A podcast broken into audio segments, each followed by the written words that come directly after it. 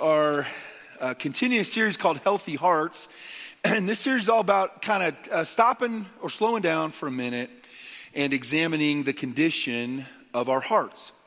The Bible talks a lot about our heart, and God cares about the condition of our hearts. And so, my question to you as we go through this series is How is your heart doing? Uh, we go through life and uh, we have issues, things happen and we get discouraged, we get hurt, we get down, and uh, um, at times it'd be hard to kind of deal with that and get the healing we need in the flow of life because we're just trying to make it. And so uh, every August, try to take some time uh, during this month, at least as a church, and kind of address that. And so we've been working through different uh, passages of Scripture and looking at different issues related to the heart. And uh, so this week, we're uh, in this message, we're looking at uh, Matthew chapter 18. And so if you like to follow along in your Bible, that's where you want to be, where we're going to work through that chapter.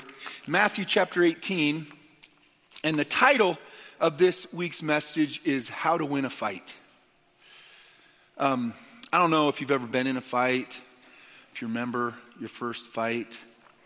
Um, I know none of you have ever fought, you're peace loving people, but um, when I was a kid, I remember in grade school, first time I can remember being around any kind of fight like that, other than at home with my younger brother, which I always won those, so it wasn't really fair. But, but anyway, uh, on the playground, are you with me? This, I'm just trying to make sure you're with me this morning. So on the playground, uh, my good buddy Jimmy McDermott, um, we're good buddies, a little bit older than me. And I remember, I don't remember what grade I was in, but I remember one day on the playground when we used to have recess uh, that he and another kid got in a fight. And it's physical and they're rolling around in the dirt and I don't know, punches are being thrown, whatever's happening.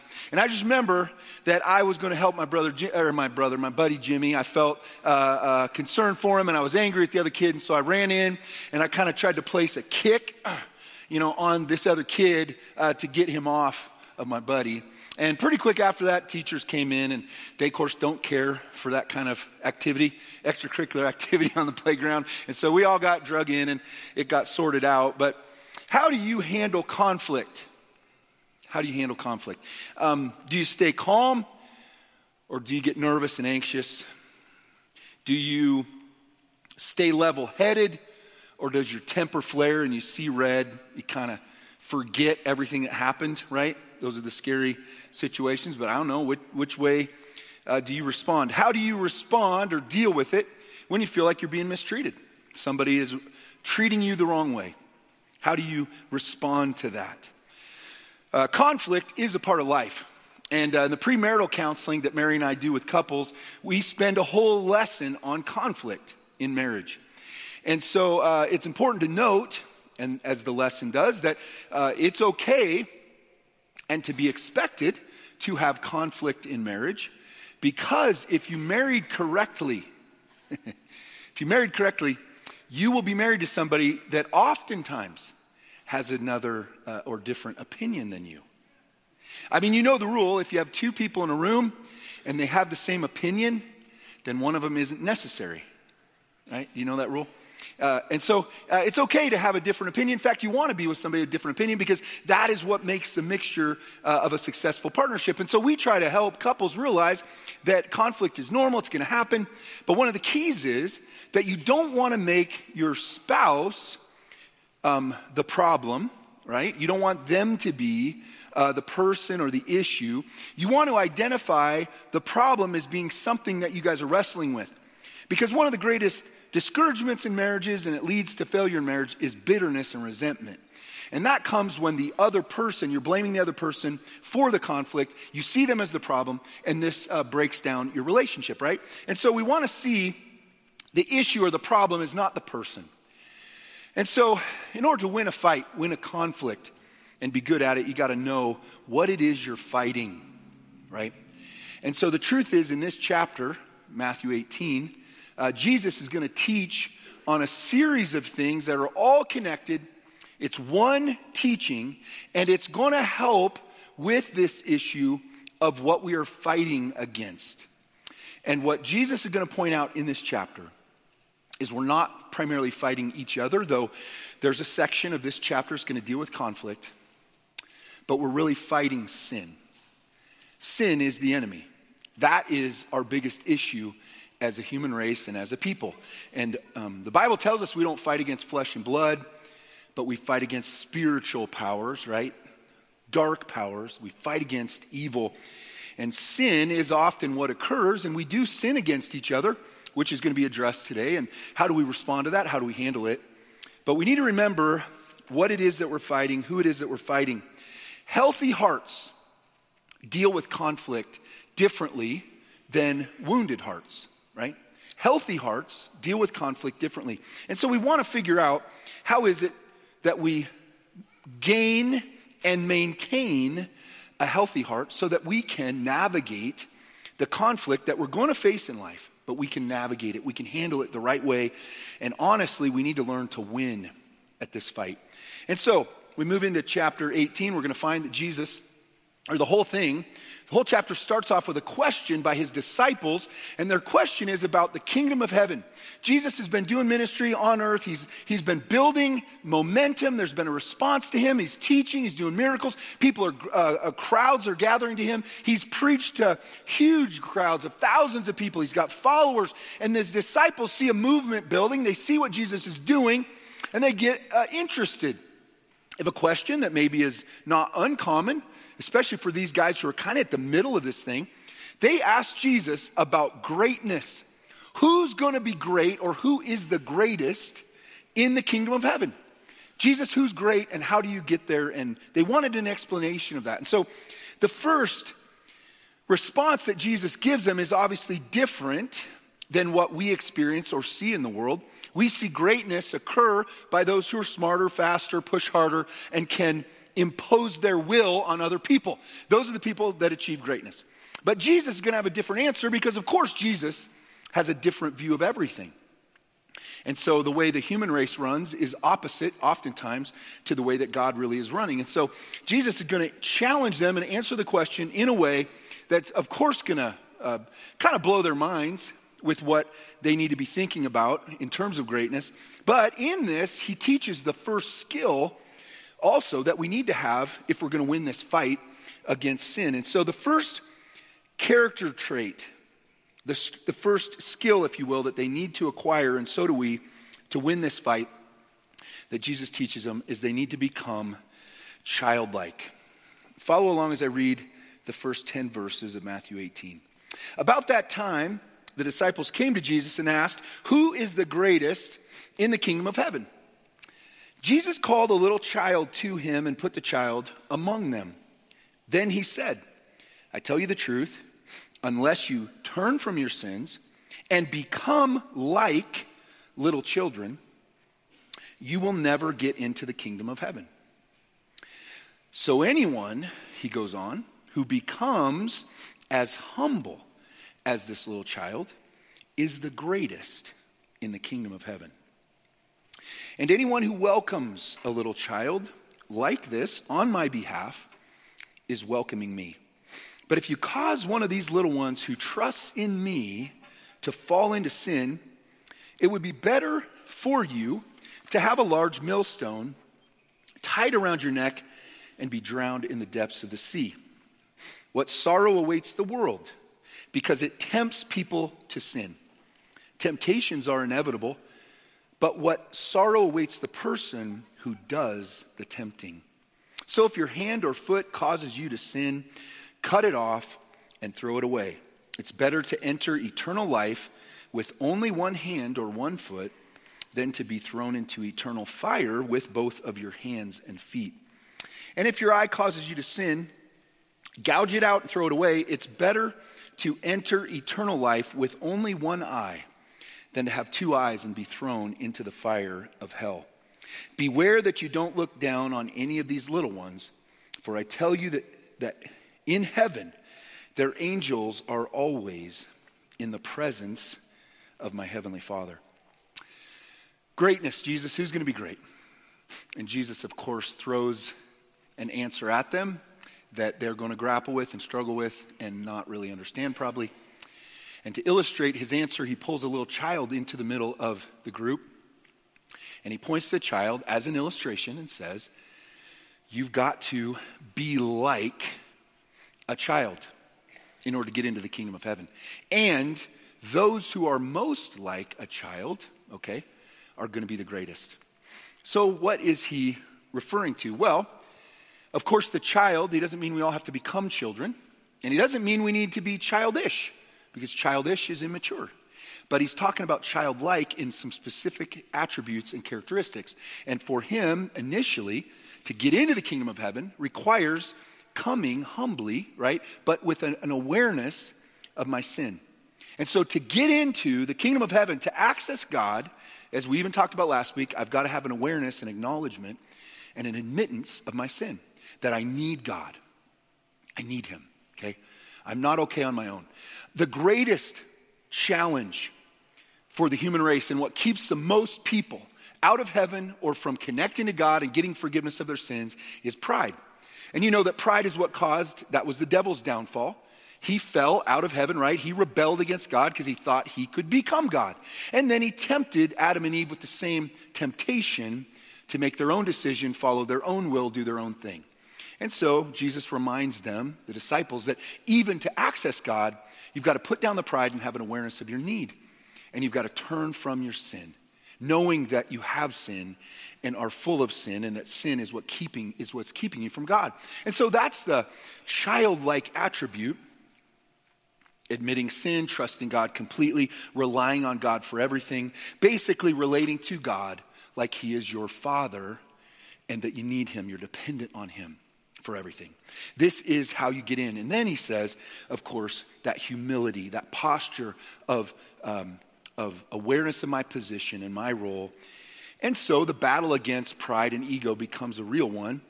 Um, for I can come to Christ and begin to grow and learn, and I can begin to think that I'm doing pretty good and that I'm better than others. And because I'm a Christian, I'm actually, um, I'm actually really good. And so Jesus says, no, those aren't the great people in the kingdom of heaven. Uh, those folks are going to be at the bottom.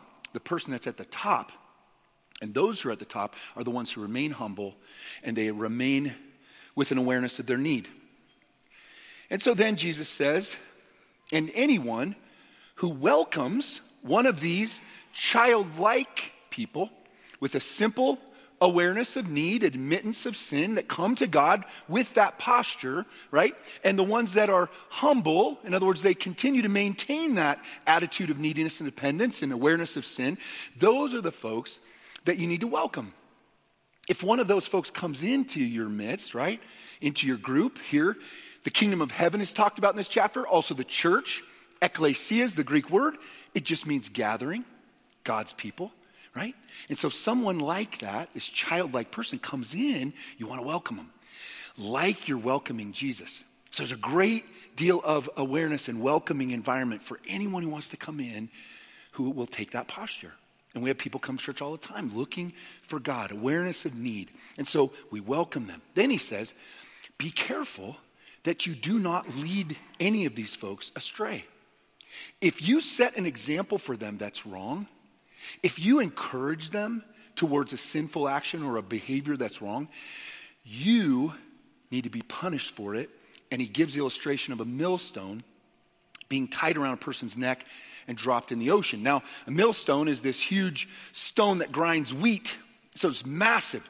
Um, and so, tying that around your neck um, and taking you out to Lake Minnetonka and throwing the rock in, right, the stone, guess what you're going to do? You're going to go to the bottom of the lake and drown with the stone. And so Jesus is pronouncing judgment, execution on a person who leads another childlike person who comes in looking for God, an awareness of need, walking in very humbly to lead them astray is to go desperately wrong.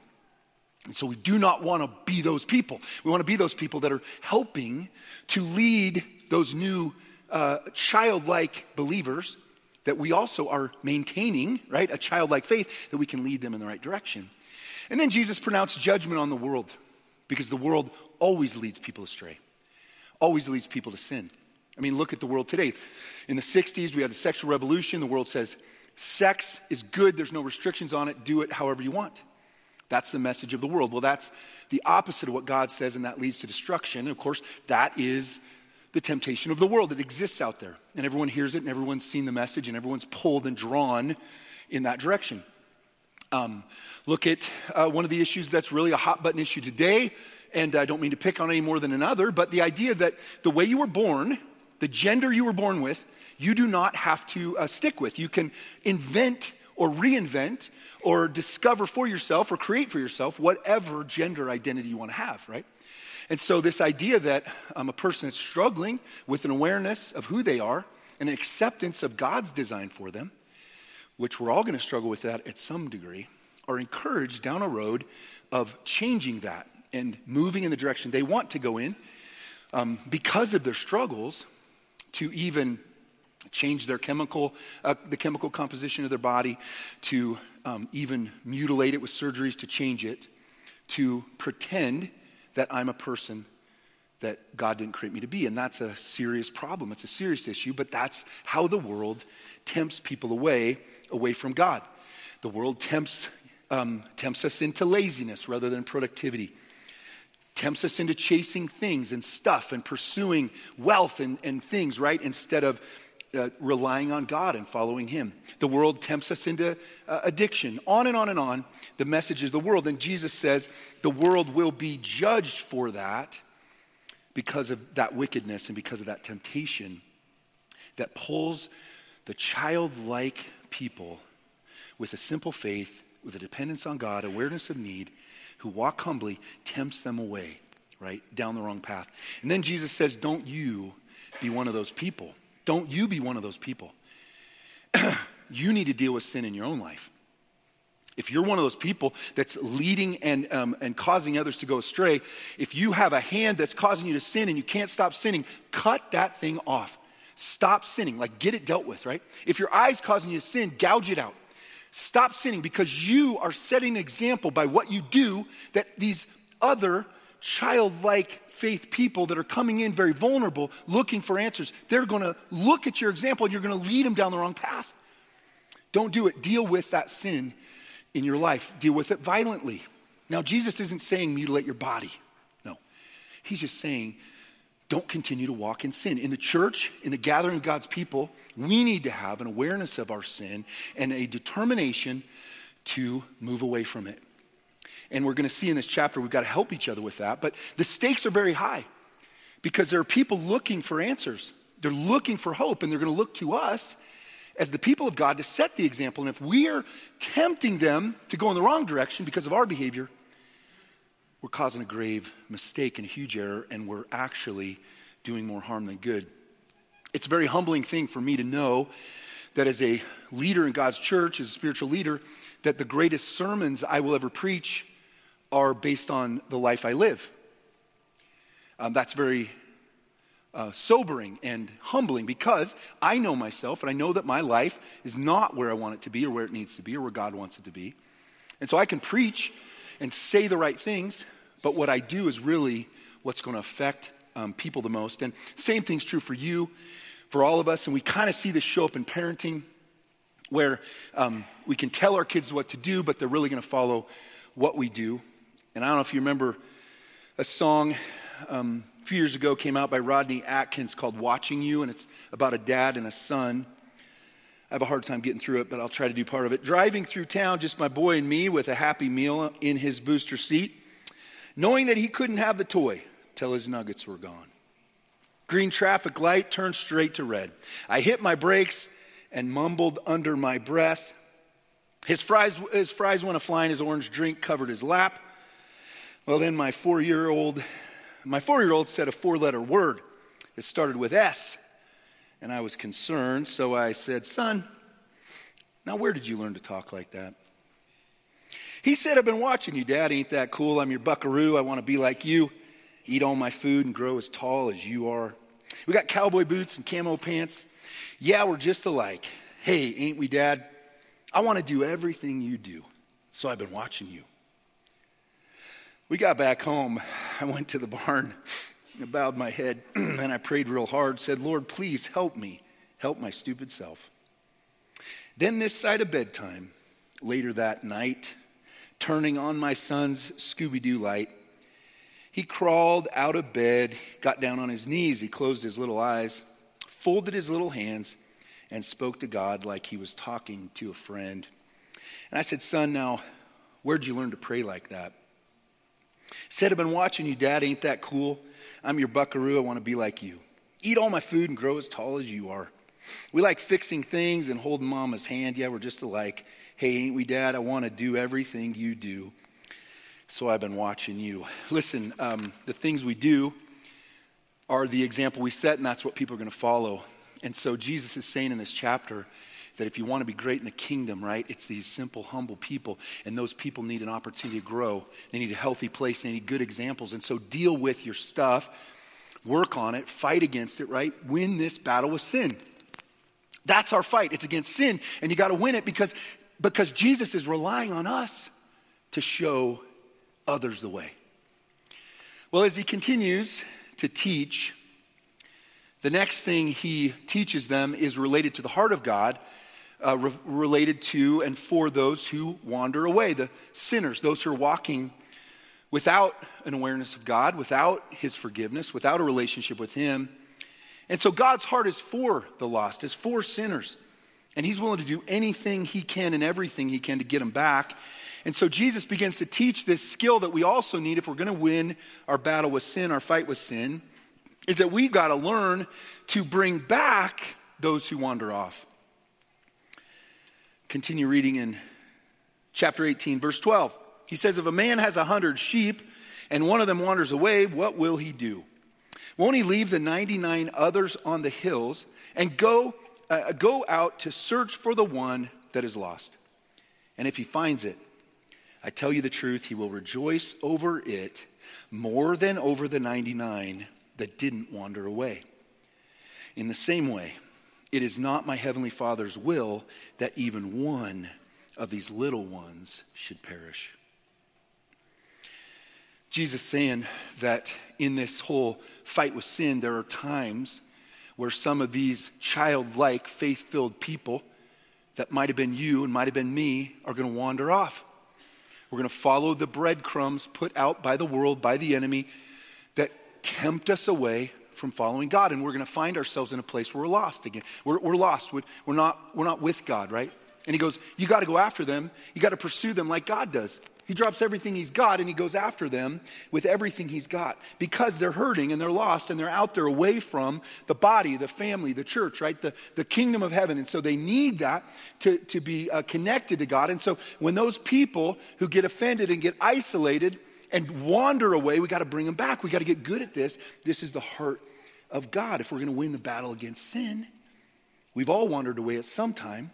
And we need somebody to help bring us back. And so Jesus came to seek and save the lost and to fight for those sheep that wander away. We should feel that same urgency when someone wanders off. He says you should feel the same way as you do about something that's valuable to you. Sheep, of course, were part of their income. Um, this was part of their livelihood, producing for them so they can make a living. And so the value of a sheep was very high. And it's speaking to someone who owns sheep that's their livelihood. That's their life. Each one of those sheep is named. They know them. They care for them. They protect them. If one's missing, even for a minute, they know it.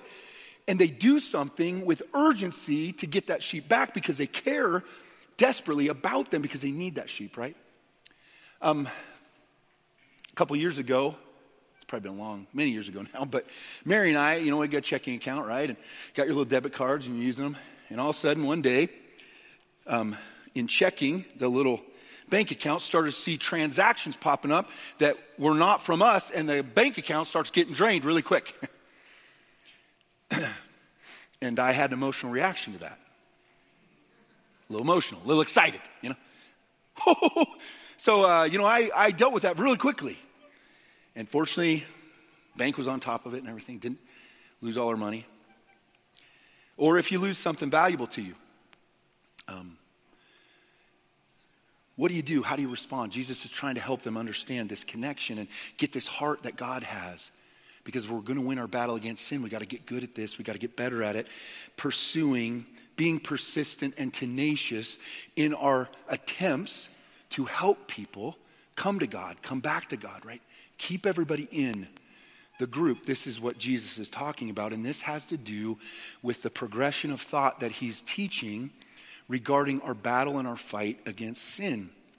And the reason he teaches this is because what comes next is that we need to help one another overcome sin patterns. And so this progression of teaching is moving Jesus teaching how it works, who's involved, who's great, how are we supposed to approach this, how do we view it, how do we handle other people, how do we get God's perspective on this because this is how we're going to win. And, and so next, he addresses this issue of helping one another overcome sin patterns. Now, this passage is perhaps one that you've heard before. It gets used a lot of times to deal with uh, sin, maybe in the church or with uh, with another you know, believer that, that has wronged you or sinned against you. And so this is, you know, I've, I've certainly heard this talked about a bit and kind of am aware of it.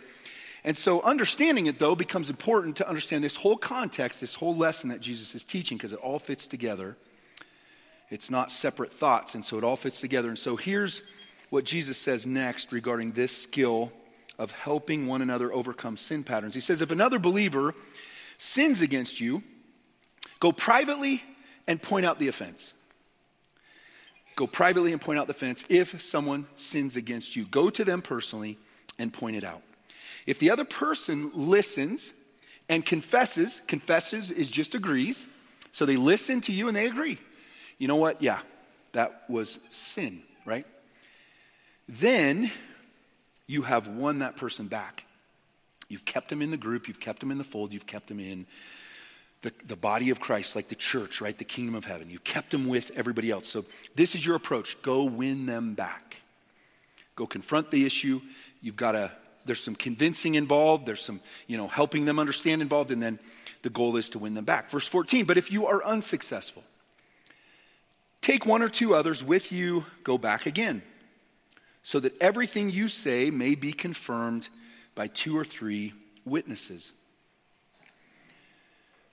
If the person still refuses to listen, they're still unwilling to agree, then take your case to the church.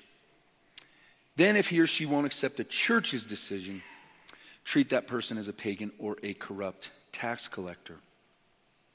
Um, so, this is an approach that flows with the whole teaching of how to to win the battle or win the fight against sin.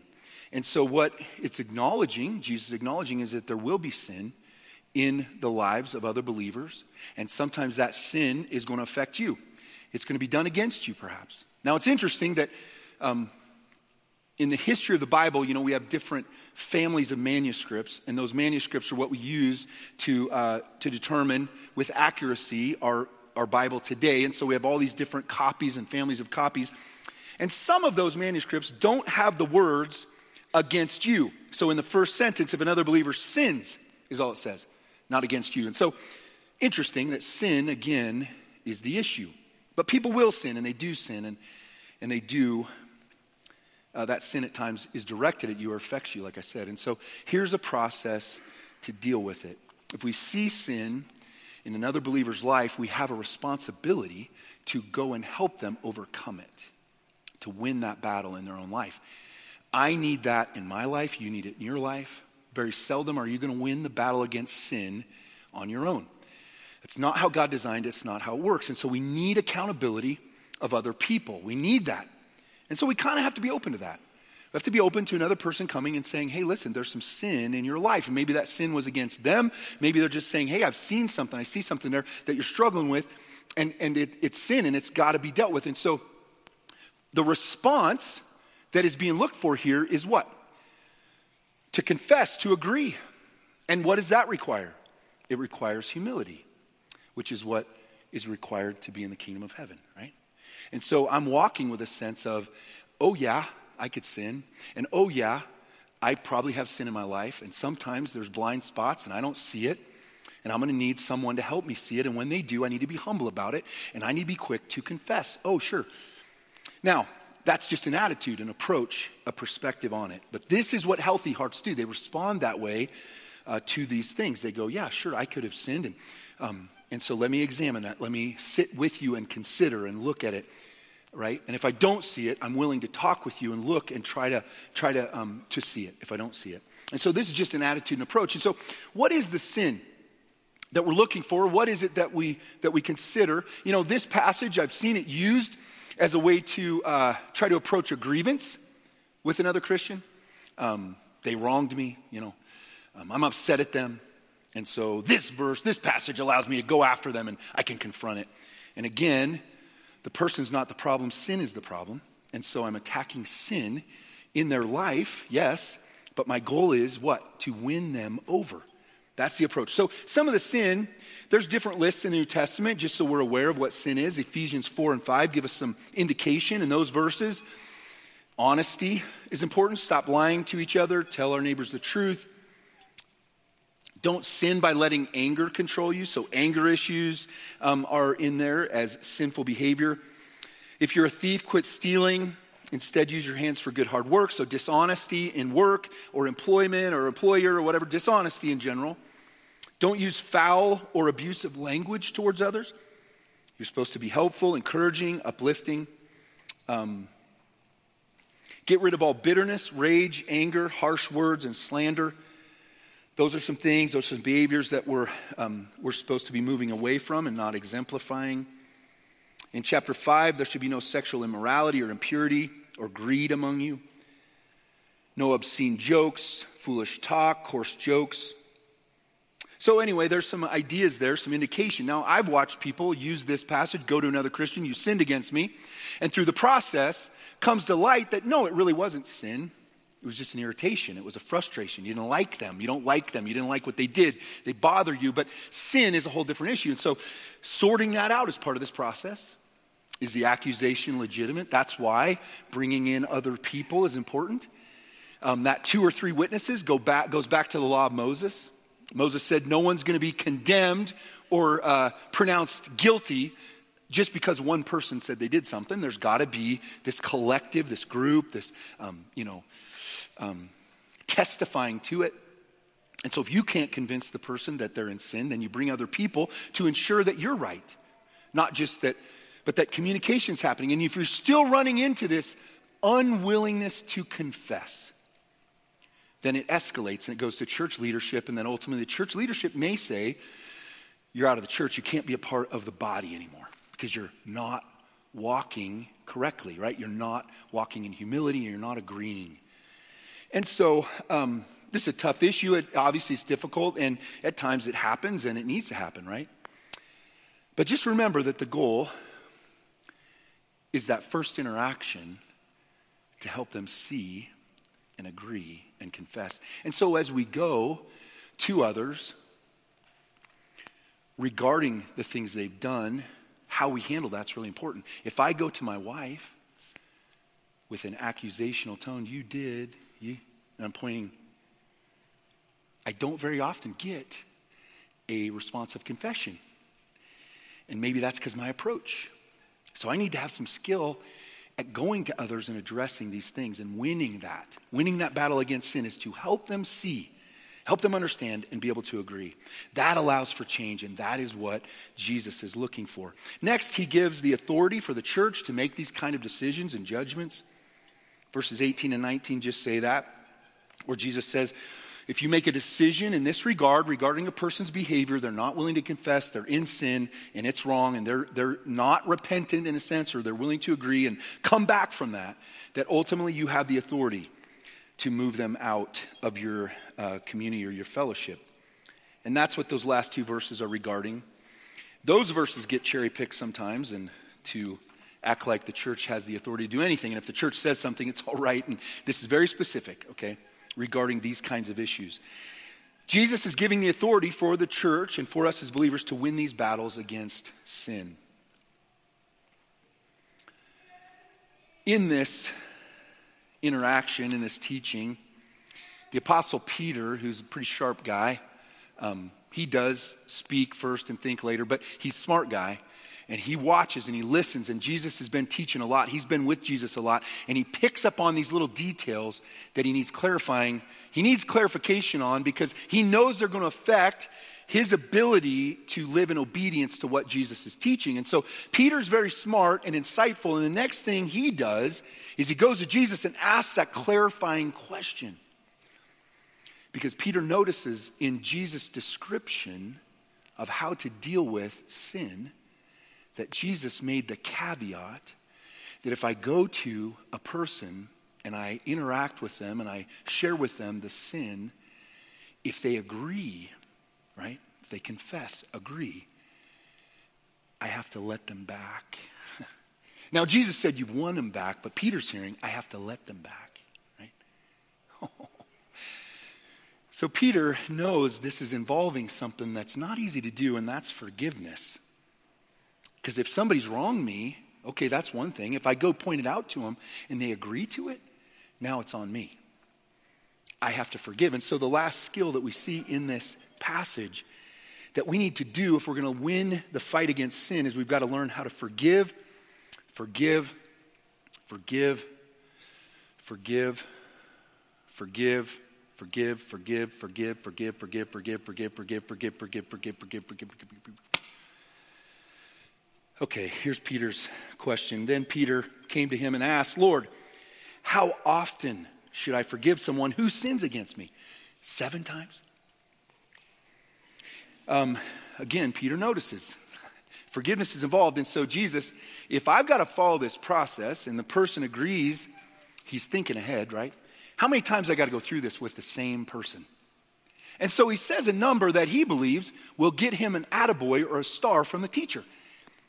Seven times he thought Jesus would say, Oh man, Peter, boy, that's really great. I was hoping you just do it once, you know, but man, that's awesome that you were thinking ahead and you saw this coming and you, you kind of uh, put a number out there that, that's really impressive. Peter, you're at the top of the group. Um, your star pupil for the day, you get, you get a star and you get a reward. Go, go get an ice cream, you know.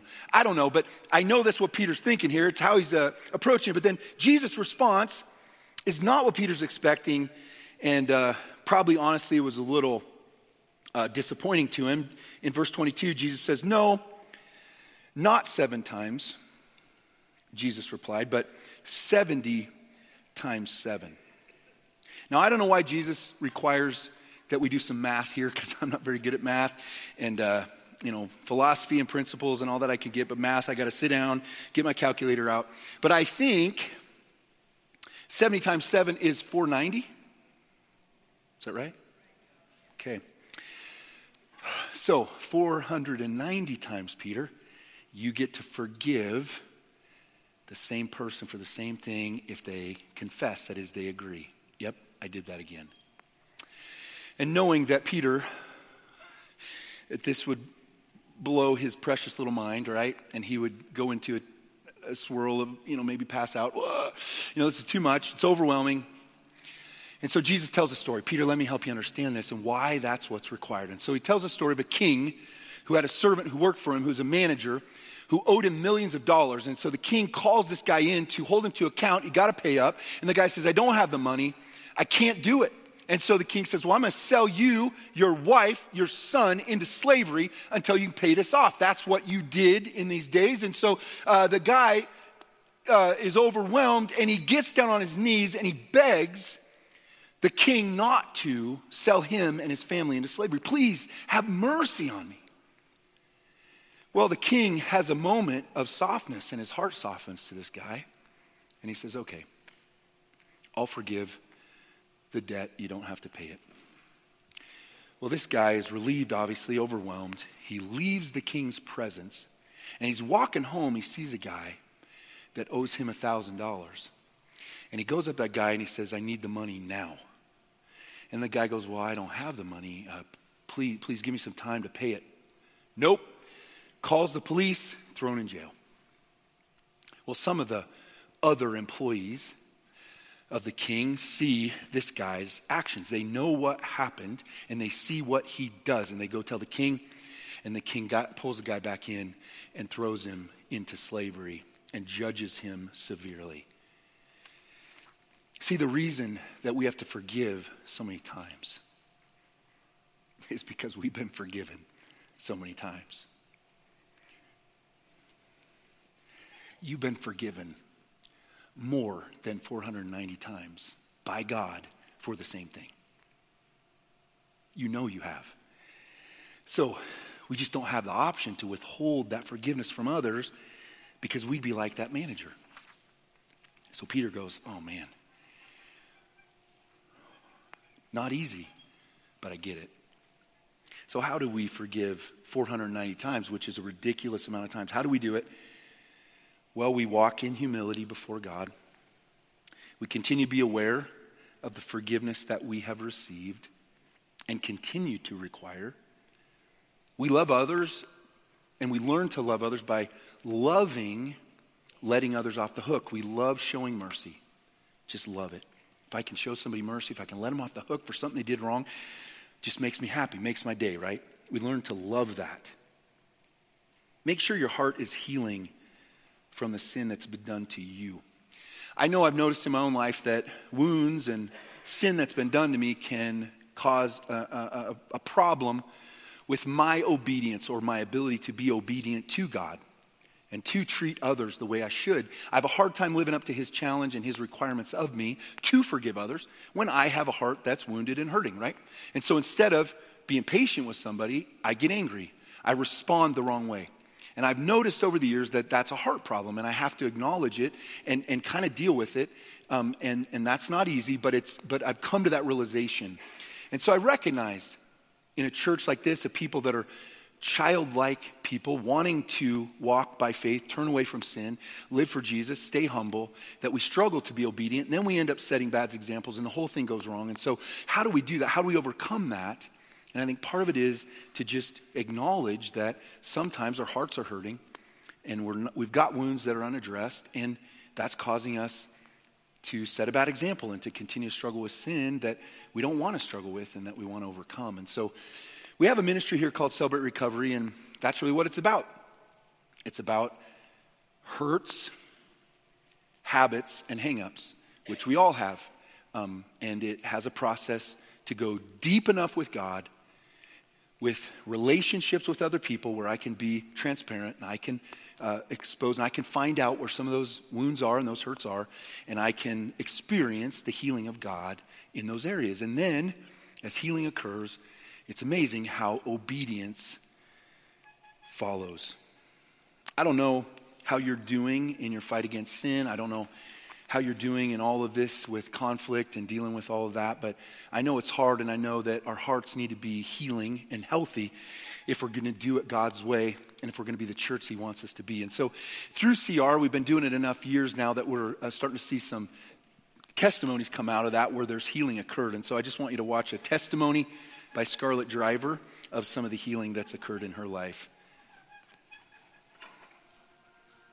My name is Scarlett, and I'm a grateful believer in Jesus Christ. I currently graduated from the 12 steps of Celebrate Recovery by working through the habit of unforgiveness. Before recovery, I knew very little about Jesus and struggled with faith. I was carrying burdens and was lost. It became very natural for me to hide my pain behind a fake smile. I was taught that showing emotions was a sign of weakness. Throughout my childhood and into adulthood, I was deeply hurt by those I trusted the most. I found myself questioning my worth. I began to harden my heart to make sure no one else got close. This was the only way I could protect what was left of me. When my daughter was born, she had many health issues, from hip dysplasia to seizures and two surgeries to help correct her vision, all before she was the age of four. I was overwhelmed as I was working a full time job while raising my son. My husband's work kept him away for many days at a time. I was home by myself with my young son when my daughter all of a sudden quit breathing and turned blue. This was her first grand mal seizure. I didn't want to take the chance of losing my daughter by waiting for emergency assistance when it was some distance to get to her. I panicked and decided to rush her to the hospital myself. As I was driving, all I could think to do was start praying, asking God not to take my girl. I know He didn't know me, but I had hope for a miracle Today, my 11 year old daughter is healthy and my husband's working closer to home. But I still had a habit of pushing people away. The years of pain started to make me bitter, and I still didn't know Jesus Christ. It wasn't until I found Celebrate Recovery that soon changed. At first, I was in denial of the program. I spent years with this pain and always running from it. How is this going to change everything? You can't heal a wound by saying it's not there, Jeremiah 6:14. Slowly my protection wall was coming down as I met God's people. Mary, John, my sponsor, and so many others took the time to help me understand what it's meant to be a Christian and the importance of having Jesus Christ in my life. Celebrate Recovery was providing healing so I could have a relationship with Jesus. The stronger my relationship was, the more my heart changed. I started to find light through all the darkness, but I soon experienced the battle of Satan. The old feelings were starting to come back. I was dealing with doubt and confusion. I was being pulled in two, di- two directions. Quitting came across my mind many times. The strength of my husband and 12 step ladies helped me understand that I don't have to do this alone. I finally came to my breaking point and gave up my will. I no longer wanted to be in control and asked God to take all my burdens. Trust in the Lord with all your heart and lean not on your own understanding. Proverbs 3 5. On March 4th, 2023, I found strength and courage to reach out to my sister to discover she too was in need of Jesus Christ. He heals the brokenhearted and bandages their wounds. Psalms 147 3. Freedom from my unforgiveness was learning to let go of the harm that was done to me. It was not God's will. Patterns were being broken. I was becoming a better mother, wife, sister, and friend. By practicing healthy boundaries, I am slowly learning how to trust again. I am more honest with myself by learning to accept and cope with the things that were out of my control. I have learned to take it one day at a time and focus on the small steps versus in trying to figure it all out. Happy are those who mourn, for they shall be comforted. Matthew 5 4. By trusting in Jesus and understanding God's forgiveness, I was ready and was baptized on April 30th, 2023, with my daughter. God has answered my prayers by helping me become the person I was meant to be. A broken heart can be healed and turned into beauty and purpose. Healthy people don't need a doctor, sick people do. I have come to call not those who think they are righteous, but those who know they are sinners. Mark 2:17. I am simply churning from my sin to God. Even though my journey has just begun, I will continue to improve since my trust is in Jesus Christ as well as a daily inventory of the 12 steps of Celebrate Recovery. As a new believer, it's never too late to follow Jesus. Thank you to everyone that has walked beside me. God knew I wasn't meant to walk alone.